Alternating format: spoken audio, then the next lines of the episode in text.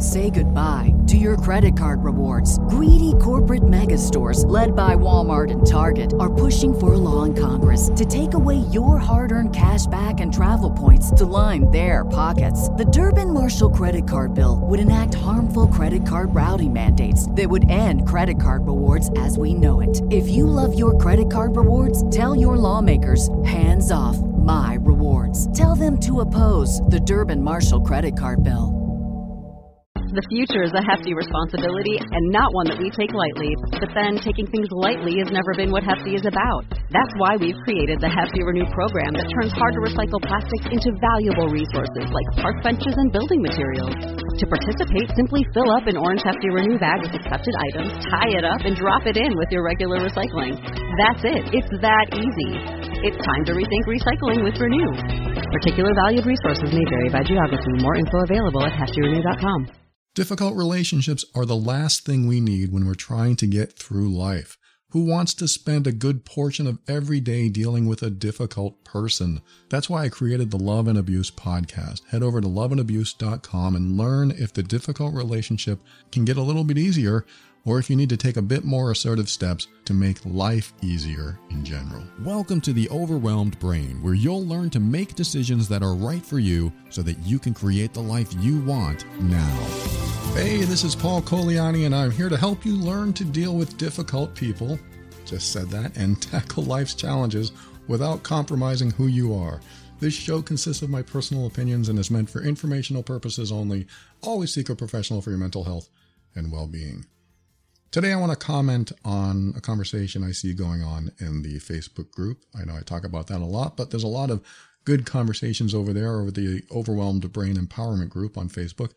If you're not in it, feel free to join and I'll uh, I'll let you in.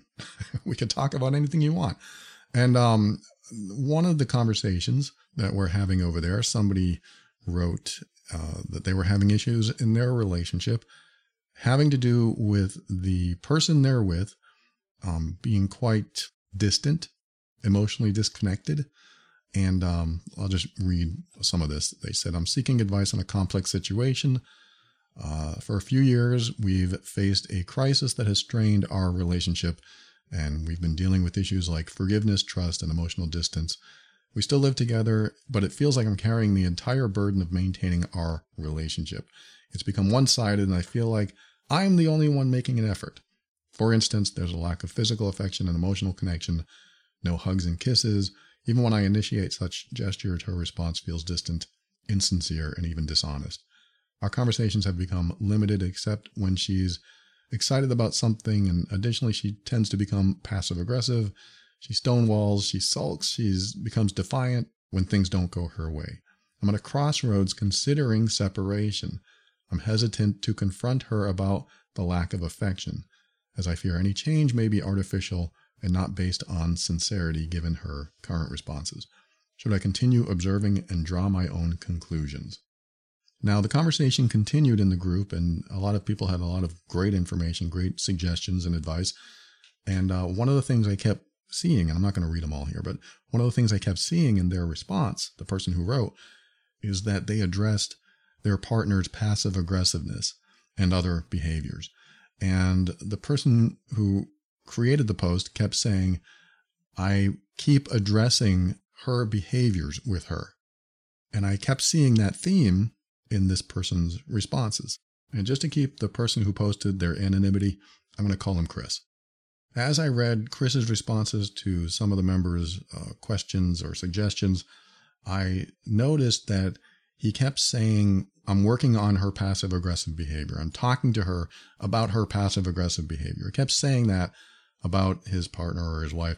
And I think he kept mentioning how he was trying to make her feel better or trying to get her past this and trying to communicate with her because she was not sharing her deeper thoughts. She did not want to go that deep with him. And he feels that she's being very dishonest and inauthentic. And he can tell. You can tell when somebody that you care about and you believe they care about you, you can tell when they're different. You can tell when they're not being connecting. You can tell when the bond has been severed in some way. Now, Chris did say he did something in the past that she has not been able to get past, or they have had problems since then. So I believe there was probably some sort of betrayal. He didn't mention what it was, but we can have our assumptions about what that was, and she has not been able to get past it. And uh, that's a very important aspect of this, because once there's been a betrayal of love and trust, it may never turn around. It may never turn around. It may never get better. It may never heal. He did say that he's gone to therapy, and the therapist have said, okay, six months, and she should be at least starting the healing process. At least that was my interpretation of what he said. And he said it's been years. It's been years and years. And I don't know what the betrayal was, but I'm going to talk about one of the biggest betrayals in a relationship, which is infidelity. And infidelity is what I have once in the past and still do call emotional murder. Infidelity is like taking someone's heart out, throwing it on the ground and stomping on it. At least this is what it feels like to the victim of infidelity. When it's discovered, it, it's like your whole world collapses around you. And yes, you can become a different person, because who you were is now different. If you felt comfortable being yourself, trusting someone else one hundred percent, feeling good with them, being who you are with them, then in order to get past it in one way, shape, or form, in order to get past the betrayal or the big challenge in the relationship, you have to become a different person. Whether that's because you want to heal, or because you want to rebuild, or even if you want to, I mean, heal and rebuild, it could be the same thing, but or if you want to not heal and you want to stay angry. Either way, you're a different person after that point. You become a different person.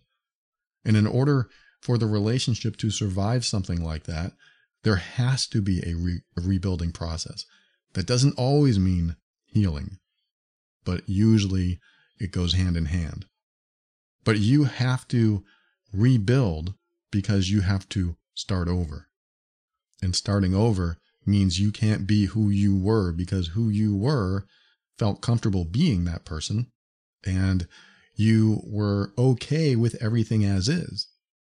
But if you choose to be who you were again, and you are comfortable in your own skin, and you're okay with everything as is, then you don't feel comfortable knowing that things are going to work out okay. You won't feel comfortable. Let's just say that your partner cheated on you, and you won't feel comfortable not knowing if your partner is going to cheat on you or not again. Because if you became who you were and decided to go back to status quo, you will never have that level of trust that you once had. And because of that, you've changed. You've become a different person. And in order to get to a new level, like, let's just say that you wanted to stay in the relationship. Let's just say that you wanted to heal things. This is a very deep topic. I actually talk about this in a blog article I call Surviving Infidelity, an Overlooked Warning Sign and Healing After the Cheating. If you go to the overwhelmed brain dot com, it's a very popular article. I have one hundred forty-one comments at this moment, and I've answered every single one of them. It is a very informative article if you've experienced infidelity and you don't know what to do next. You don't know how to feel about it, or you don't know how to reconcile your thoughts about it, your anger. Read that if you're having trouble in this area. But the reason I mentioned it is because some of what I'm talking about today is a little bit in that article as well. But what I was starting to say is, in order to get to a new level, in order to heal things, in order to get to a point where you can start feeling better a little bit, a tiny bit more each day, there are certain criteria that need to be met. One of those is wanting to salvage the relationship. When both people want to salvage the relationship. If both people want to sal- salvage the relationship, there's a really good chance at healing. The second criteria is the person who was the betrayer, the infidel, they need to have genuine remorse. And the third criteria is they need to cut ties with the person they were with completely.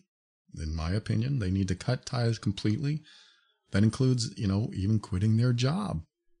That's crazy, I know. But what's going to happen is if you stay connected, if the betrayer stays connected to the person through work, then how does the victim of infidelity feel that that you know, their partner's seeing the person they cheated with at work every day?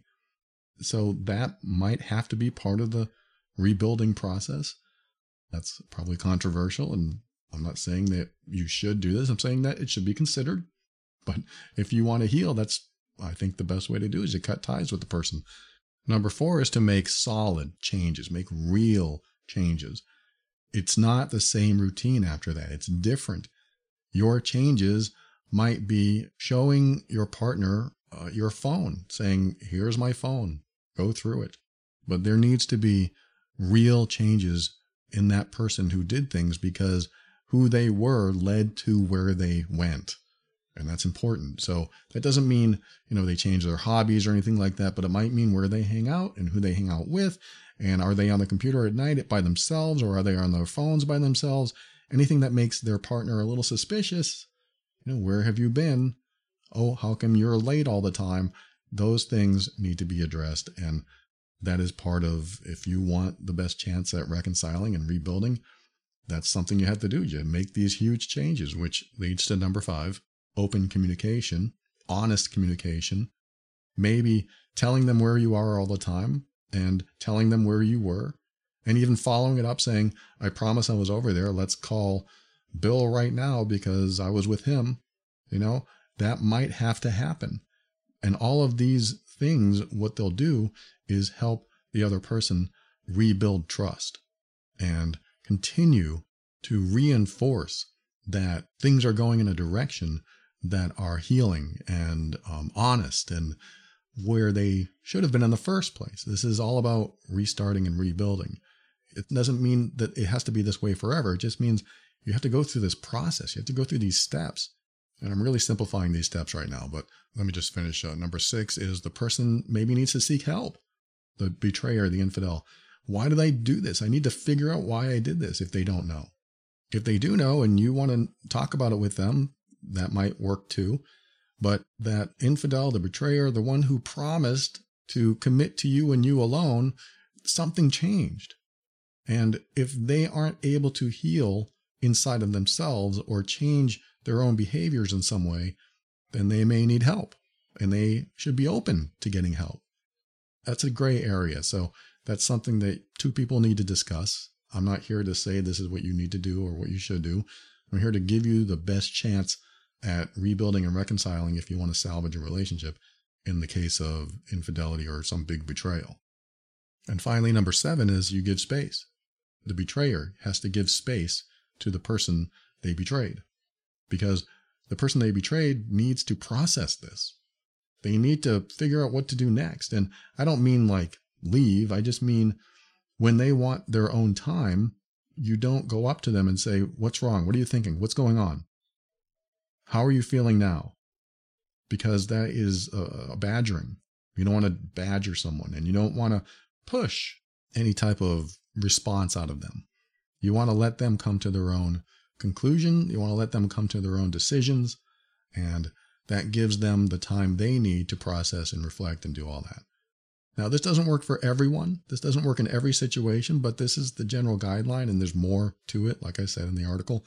And uh, this may not work for the person who wrote this post in Facebook, but I wanted to put that out there for anyone listening that might have gone through a betrayal in the relationship, and uh, you're wondering what are the next best steps for you. That's usually the process I follow, and again, there's more steps. To the person who wrote, again, calling him Chris, this may not work because you've tried to talk about it. It's been years. And in my experience, uh, it takes about six to twelve months for the healing to actually begin. And the reason is because of all that processing time and the rebuilding of just beginning to start trusting again, and even trying to figure out if you want to save the relationship or not. But from what I've seen, it takes about six to twelve months. It's different for everyone, and sometimes longer. But six to twelve months is the normal amount of time, or at least the average amount of time that I've seen it takes people to start the healing process. And what that means is there is some progress toward closeness again, connection, emotional intimacy, and maybe physical intimacy now or later, whenever. But The emotional intimacy has to begin, but that usually follows the rebuilding of trust. And the trust has to be there, or at least, again, starting the process of trusting has to be there first, typically, before the emotional connection can begin. And the person who wrote, the person who wrote this Facebook post, it doesn't sound like the trust ever came back. If she can't feel trust towards you, she can't probably feel emotional connection towards you, because it's very difficult to feel connection to someone you can't trust. Also, her heart could have closed. Her heart could have shut tight and will not let you back in, because letting you back in might be to her uh, feeling unsafe and being in danger. I mean, that's really what it might come down to, because someone who is open and caring and supportive and loving to begin with, who opens their heart and is vulnerable with you, they expect you to treat that heart as if you are carrying around nitroglycerin. They expect you to treat that heart as if it's the most important, more important than your life. They expect that. And that is the ultimate in love and connection and trust, is when you allow someone to carry your heart around, knowing they could do anything at all to it and with it. And when you trust somebody that much with your heart, that is a very deep connection. And that's why we're in love. That's why we fall in love, because we can be that vulnerable with somebody. And when you can be that vulnerable with somebody, you are more likely to have a deep emotional connection with them. And um, when that's betrayed, when that goes out the window because you did something with their heart and it hurt like hell, they may not be able to come back from it. So it all depends on the person. The person may not want to come back because it's just too dangerous for them.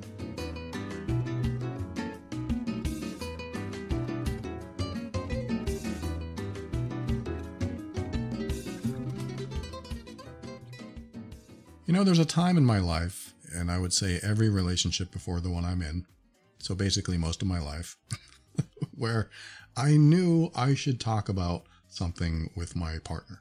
I knew I had to talk about it. I knew I had to bring it up, but I didn't.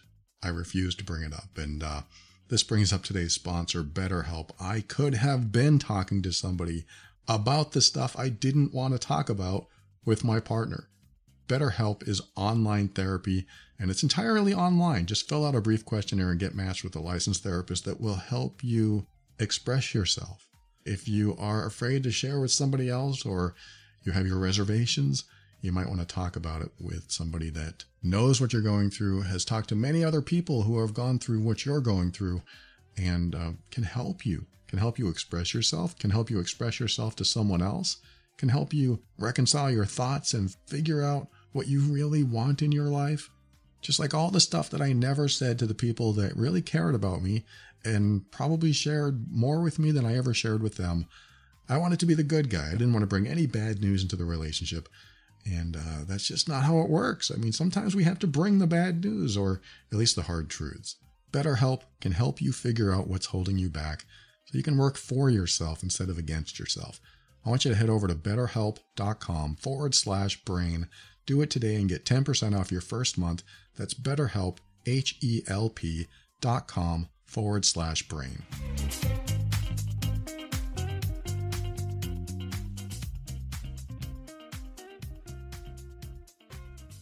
Now, the thread does go on to say, uh, Chris, the poster, said that he has um, worked on this, and he's tried this, and he's worked on her passive-aggressive behavior. And I highlighted that earlier because I wanted to mention that um, his energy seems to be going toward having her have uh, a different way of thinking about things, different way of approaching things, different way of healing.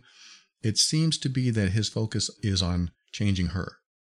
And he's probably, or they're probably yelling at their podcast right now, that's not what I mean. That's not what, well, the way you wrote it, the way you wrote it tells me that you are more concerned about her changing her passive-aggressive behavior than where your focus should be, which is on how you react and how you feel about her passive-aggressive behavior. This is a very key component to all of this, to any type of healing and any type of progress, is not addressing someone's behavior directly and telling them, you know, it's been years and uh, maybe if you just did this, we could probably talk about it, or if you just considered it this way. I mean, the way I'm describing it now, when you talk like that, it's all about helping someone else change who they are, change how they feel, change how they think, which doesn't work well. It doesn't work well, and it, it can become emotionally abusive. And I don't think you're doing that or trying to do that. I think what's happening is that you've experienced this for a long enough period of time that you're just trying to grab at straws, trying to figure out, how can we get through this? How can we get past this? And you see her behavior as the main problem. And you know what? It could be. Her attitude, her approach to this could be a problem. But it doesn't matter if it's a problem, the main problem, uh, or anything. What matters is your response to it. And the reason I say that is because right now, I'm not hearing from you in the post that you created, and I don't know the whole story, so this is my answer based on that, is that um, I'm not hearing you say, I don't like her passive-aggressive behavior anymore, so I'm not going to take it. I'm not saying you have to say that, but I'm not hearing that. I'm not hearing what you're going to do about it. It just sounds awful when I say it that way, but I'm not hearing that. I'm not hearing your uh, plan to show that you will not take that behavior anymore. I'm not hearing you talk about your boundaries and also accountability for people that violate your boundaries. And somebody might say, yeah, but if he's the betrayer, if he did something to betray her trust and her love, shouldn't he experience this? Shouldn't she be upset? And the answer is absolutely. Absolutely, he should experience this. But for how long? How long should it go on for? Somebody might say, for the rest of their lives. You know, somebody might say that. Somebody might say that that person deserves it for the rest of their life. Which I would respond, that may be true according to that person. And if that's the case, why would you stay with somebody who you feel that way toward and want to continue feeling that way for the rest of your life? Doesn't make sense to me. And so I look at it as, you know, okay, six to twelve months have passed. Has there been any progress? If there's been no progress, then what's next? That's where I take things. But in this case, I'm still focused on what this person wrote. You are in a position where she is upset still. It doesn't sound like she trusts you or she can't open her heart for you and towards you. It doesn't sound like she can be vulnerable with you. And um, again, there's some stuff that I didn't read on the air, but it, the whole thing just sounds like she's closed off to you and everything is small talk and nothing has a deep connection anymore. And it's been years. And so there's a point. This is why I usually give a timeline. There's a point where you have to ask yourself, how much more am I willing to be in a relationship where I am not feeling reciprocation? Because he said in the post that I have said I wanted to separate, and every time he talks about separation or wants to talk about the betrayal or anything deeper, she shuts down. Now, I'm not going to get too deep into this, but that is a form of silent treatment or stonewalling, and silent treatment in the sense that she needs to process or she can't handle it, or it's a trauma response because it's so deeply hurtful to her and for her that it would just be too difficult to talk about. I'm sure it could be any or all of the above. And it could also be her way of not addressing it. It could be also her way of not being ready to separate. And um, he did mention this in the post as well, that uh, perhaps she's scared that because of finances, because of the difficulty of finding another place to live and all that stuff, that she doesn't want to talk about it. So she could be biding her time until she's ready. And they have a kid, so there's an extra component in there. And um, if that's the case, he wants to know, what do I do?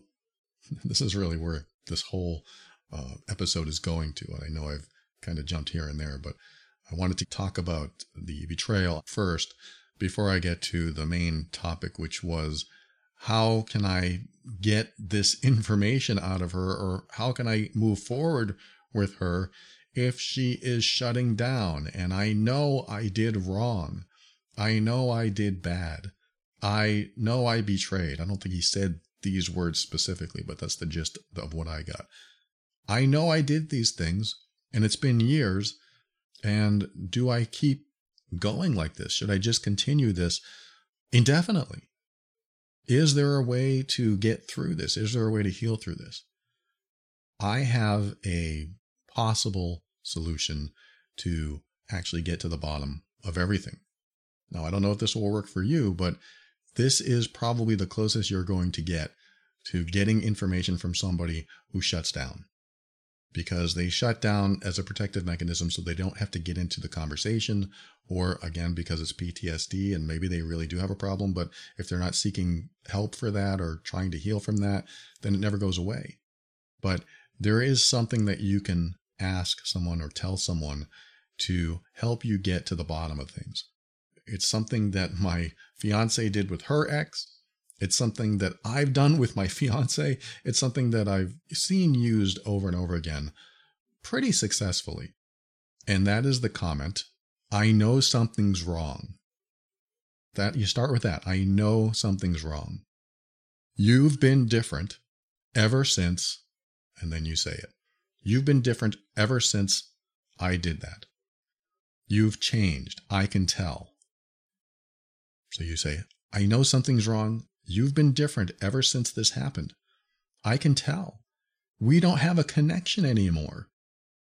I miss that connection. I know it's not there. I know something's wrong. We make small talk.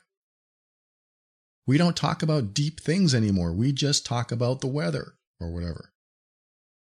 And I know you say everything's okay, but it's not. I can tell, and so can you.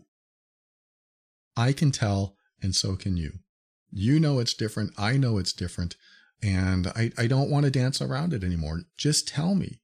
Just tell me what's wrong. The person may shut down. The person may say it finally, whatever it is. But what you're doing is you are introducing sort of a pivotal moment in the relationship. It's the moment that they can tell that you're done playing this game, and they're going to have no doubt in their mind that you know what's going on, or at least you know something is going on. Because in the past, they've been able to placate you or tell you everything's fine when it isn't.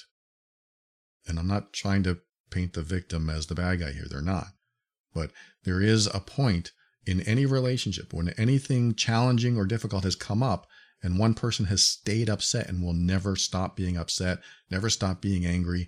And again, they probably have every right to, but there is a point where the the healing has to take place so the relationship can continue on a better track, or maybe something else needs to change about the relationship. Maybe there needs to be a separation. Maybe it needs to be a divorce, whatever it is. But there has to be a point where it ends. And I like to see the twelve-month mark as the start of healing. And if it doesn't start, we need to talk about it. So six to twelve months, that's where usually we see things changing. But after twelve months, if nothing has changed and they're still just as upset as day one, we need to talk about it. What's going on? Why can't we get past this? And if they say, well, I'm still upset, they have every right to be upset. But there's a point where, are we going to continue being like this, or are we going to work on it? If they say, I'm not ready to work on it, then it, that's another decision, of course. You know, okay, well, let's talk about it. You're, you're still as upset as you were on day one. Let's talk about that. What are you upset about? What do you mean, what am I upset about? You know what I'm upset about. Lay it on me. Tell me everything, because I know that I was a jerk. I know that I betrayed our trust and our love. And I am now committed one hundred percent to you and never being that person again. So if you can't get past that, then of course I honor that. But is there a point where we're going to get past this? And again, this makes it sound like I'm giving the betrayer, the infidel or whatever, uh, a free pass or something. And it's not that at all. It's not that, because they have to go through a process of uh, changing who they are. They they can't be the same person. And sometimes uh, someone will betray us. Sometimes someone will lie to us, and we can heal from that and we can get past it. There are people that have, thousands of people that have done that, that have gotten past situations like that in their relationship. And sometimes they can't. And sometimes the person will say, no, I'll never be able to forgive that. And that's their choice. I don't know if I could. I'll be honest. If my fiance said, I cheated on you, or if she said something like that, I don't know if I could get past that. I mean, I could take my own advice and go, okay, I know it's going to be six to twelve months before I start healing from this, or start thinking about it differently, or look at the relationship and ask myself if it's worth salvaging. Has it been great up to that point? And you don't know until you're in it. But right now, from my outside perspective, if that happened, and the one hundred percent trust that I have in my partner today was suddenly violated, I probably would think, well, how can I ever trust her again if I've put one hundred percent trust in who she is today and she did that? How can I come to that point again? How can I come to that point of trusting that much again when I already feel this way, that she would never do that to me in the first place? So believe me when I say I'm not necessarily taking sides here, because I have my own uh, thoughts about it. And at the same time, if I was in it and it happened, man, I would have to know what led up to that. What did I do? What happened in the relationship? Why did she do it? I would want to know. I would want to have all these questions answered. And I would I would want to be satisfied with the answer. If she said, well, you know, um, every time you ignored me, I just felt like that was another snub. And I, I would have to think about that. And oh my God, maybe I did ignore her every time. And maybe that's what caused her to feel less and less loved by me. And, uh, and then I would have another thought, because I've taught this for ten years. My next thought would be, wait, wait, wait, wait. She made a conscious decision to do that. And my belief is that you're supposed to talk to your partner and say things like, uh, hey, you snubbed me. That feels like you don't care about me. I would want that kind of open discussion. But, you know, she doesn't listen to my show. So maybe that would happen, maybe not. But again, I believe we have a very open, very honest relationship. So for that to happen, my bias would certainly kick in, and I don't know how I would act or react or whatever. Anyway, that was a, a side journey I probably shouldn't have taken. But I wanted to share that I'm not taking sides. I'm not trying to pick on anyone or point out that anyone is um, right or wrong. I'm just saying that in order to get through a challenge or a betrayal in a relationship, there are certain criteria that need to be met. And in order to talk to someone who cannot get to that healing stage, who can't seem to allow their heart to open to the other person again, there's a point where the other person, the cheater, the infidel, the liar, whatever they are, whatever they've done, if they've truly changed, if they'll never do those acts again, if they have changed their behavior and they are now a different person and they are now humble and honest and transparent and vulnerable themselves, and the victim of their behavior wants to continue the relationship and wants they want to grow together and try to work through this and maybe rebuild something new, because that's what it takes. You got to rebuild, you got to restart, because now you are both different people, and you better be. I mean, at least the cheater has to be a different person. They better be a different person, because we don't want to repeat. And the person who got cheated on, the person who got lied to, whatever they are a victim of, they have to be a different person too. They might have to be a little bit more diligent. They might have to be um, opening the line of communication a lot more to make sure that um, they don't feel like a victim ever again. That doesn't mean you have to become paranoid or anything like that. It just means you have to change the way you think and the way you are in the relationship in order to have that trust rebuild and have that connection rebuild, to eventually come to a place where you feel like you can be yourself again. Because it doesn't mean you lose yourself. It doesn't mean if you like who you are, you can't be that person anymore. It just means during the healing process, during the transition of rebuilding, you approach things differently. You think about things differently. Because as I said near the beginning of the episode, you end up changing who you are after things are found out. Because who you were, you will probably feel very uncomfortable being. But you don't have to stay this new person, but you do have to change, at least during the rebuilding stage.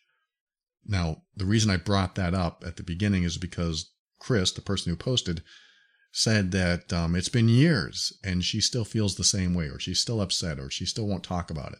She's still the way she's always been. So she did change, but she does not seem to want to rebuild. She does not seem to want to reconnect. And so she has never tried to um, move forward in the relationship. And maybe she wants to move forward in herself, but like Chris said, she may have other challenges regarding that, because maybe her definition of moving forward is leaving. But if she leaves, then she has financial issues and she's stuck. And there's a lot of people in that situation. They don't like the relationship they're in, or they don't trust the person they're with, but they can't leave because they have those limitations and they don't have any options. And that's very difficult.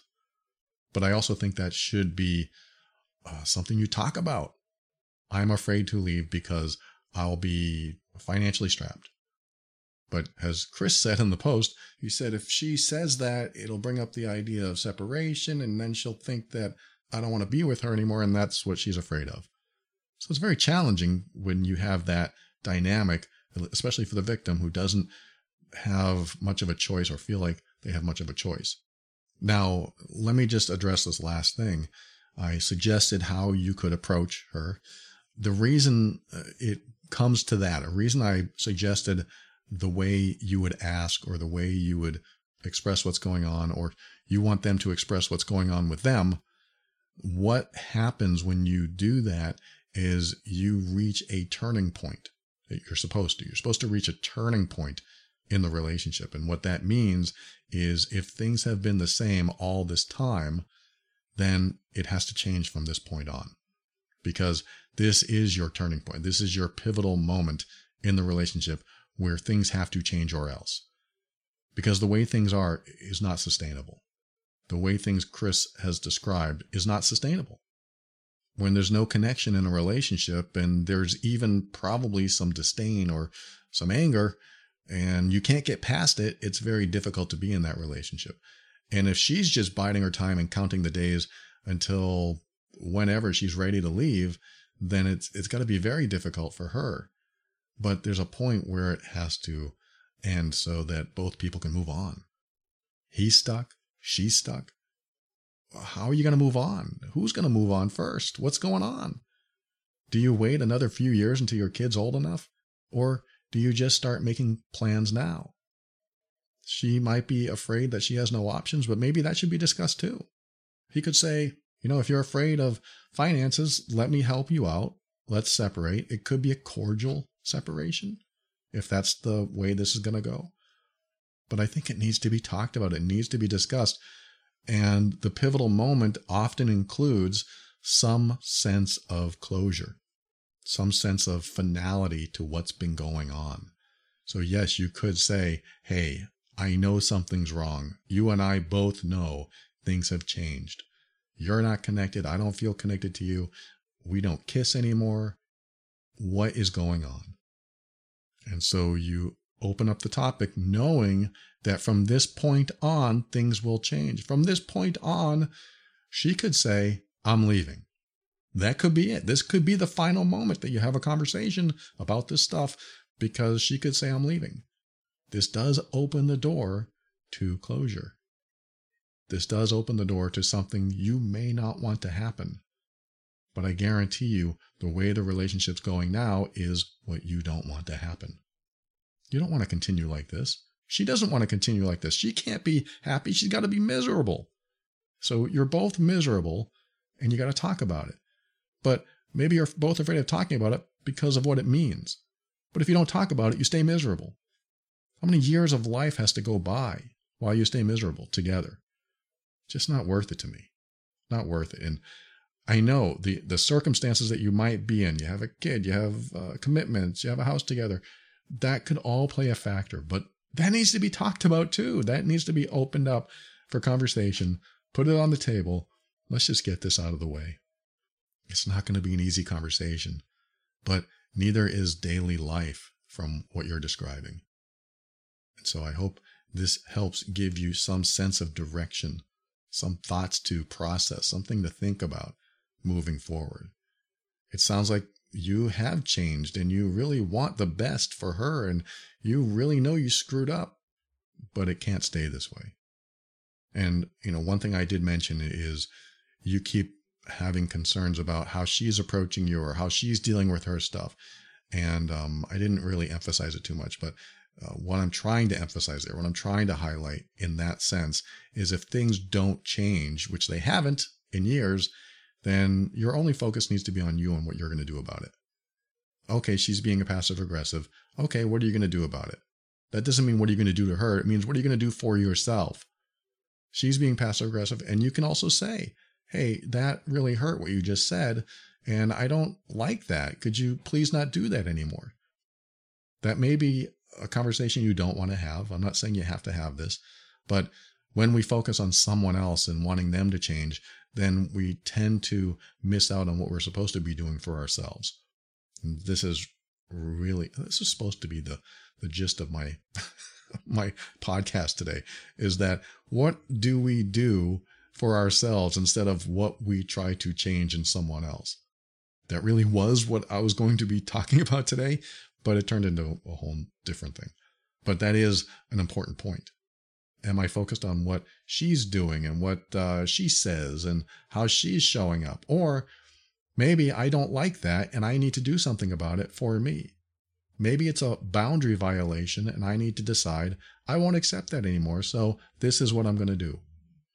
Hey, I won't accept that behavior anymore, so I'm going to leave. Or I want to ask you to stop doing that. Or I want this, I want that. It's about what you want and what you need for yourself. This goes for anyone. You have boundaries. You have values. You deserve to honor those boundaries and respect or have people respect your values. You deserve that. Now, if you've done something wrong or you've dishonored someone, you disrespected them, you cheated on them, if you've done that, then yeah, you're going to have to go through a period of retribution and a lot of anger and a lot of upset. And uh, you're going to have to be very humble.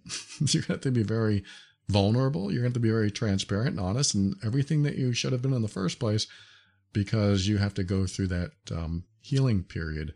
If you are willing to change, if you are not going to be that person anymore ever again, and you do change into someone that would never do that wrong thing again, then there's a point where your values and your boundaries do matter. And uh, when it gets to that point, you certainly have a conversation about it with the person you care about. And if they refuse to change their behaviors, then you, again, come back to yourself and ask yourself, well, what am I going to do now? How do I take care of me? I want to thank the person who wrote that in Facebook. And uh, I tried to keep all the details confidential, so nobody knows who you are. Thank you so much for writing that. And thanks for listening to another episode of The Overwhelmed Brain. I want to thank our patrons this week, Anna, Harriet, Deborah, Tammy, and Mary. I am very grateful for your support. You are the financial backers of this show. I call them patrons of the week. I read new names every week, and I want to thank them personally. Thank you very much. I appreciate all of you. If you value the show like these patrons do and you want to give back, head over to more tob dot com, and there are options to do that. And for a show on how to deal with difficult relationships, yeah, I talk about difficult relationships here too, but I get really in the weeds over at love and abuse dot com. That's my other podcast. And if you know you're the difficult one in the relationship, uh, there are a few of you out there. Just head over to healed being dot com if you want to change behaviors that you're having trouble changing. I actually have a full-fledged program that can help you do that. And finally, thanks to Kevin McLeod of incompetech dot com for some of the music transitions in The Overwhelmed Brain. And my final thoughts have to do with the hard discussions. When we have hard discussions, we can get farther in any situation, almost any situation, because we're willing to talk about what we don't really want to know the answer to. Right? That's what it comes down to for me. It's like when I open up the floor with a hard discussion, like the stuff I've talked about with my fiance over the last nine years or so. When we have the hard discussions, we always progress. Now, there's a big picture in our relationship, which is staying together. It's growing together. It's growing old together. That's our big picture.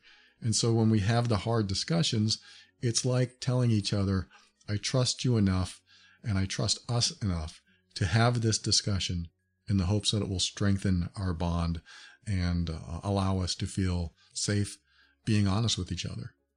And the more we've done that over the years, the closer we've gotten. And I've had to have some very hard conversations. We both have. We both had to have hard conversations because something might bother me or something might bother her. And I remember at the very beginning of our relationship, a few things or a couple of things that I did bothered her, but she never wanted to talk about it. She didn't want to stir the pot, so to speak, or rock the boat because she thought I might be upset or, you know, it would make the relationship more difficult. But what made the relationship difficult was not having the conversation. That's what made the relationship difficult, is we were constantly avoiding what we needed to talk about. And one day I said exactly what I've said in this episode. I know something is wrong. You won't look at me when I walk in the room. You're not really connected to me anymore. Something is off. I know it. And she said, no, everything's fine. And I said, no, it isn't.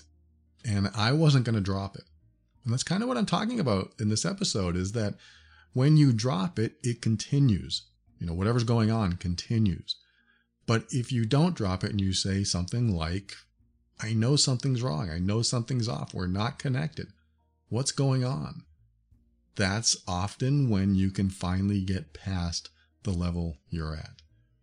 Now, in the case of the person who wrote that Facebook post, his partner may not want to reveal what could very well turn out to be a relationship-ending conversation. That can definitely happen. If somebody knows that the relationship has no chance, they just may not want to talk about it until they're ready to exit the relationship. And it sounds like the person who wrote the post uh, knows this. It sounds like it's possible, the way he said it, it's possible that she just doesn't want to talk about the end because she doesn't feel like she has any options. And she's worried that if she brings it up, that I will probably end the relationship and then she'll be really stuck. And so, you know, I, we talked about options there, about him saying, okay, well, maybe I can make this transition easier on you, but that's a very personal choice.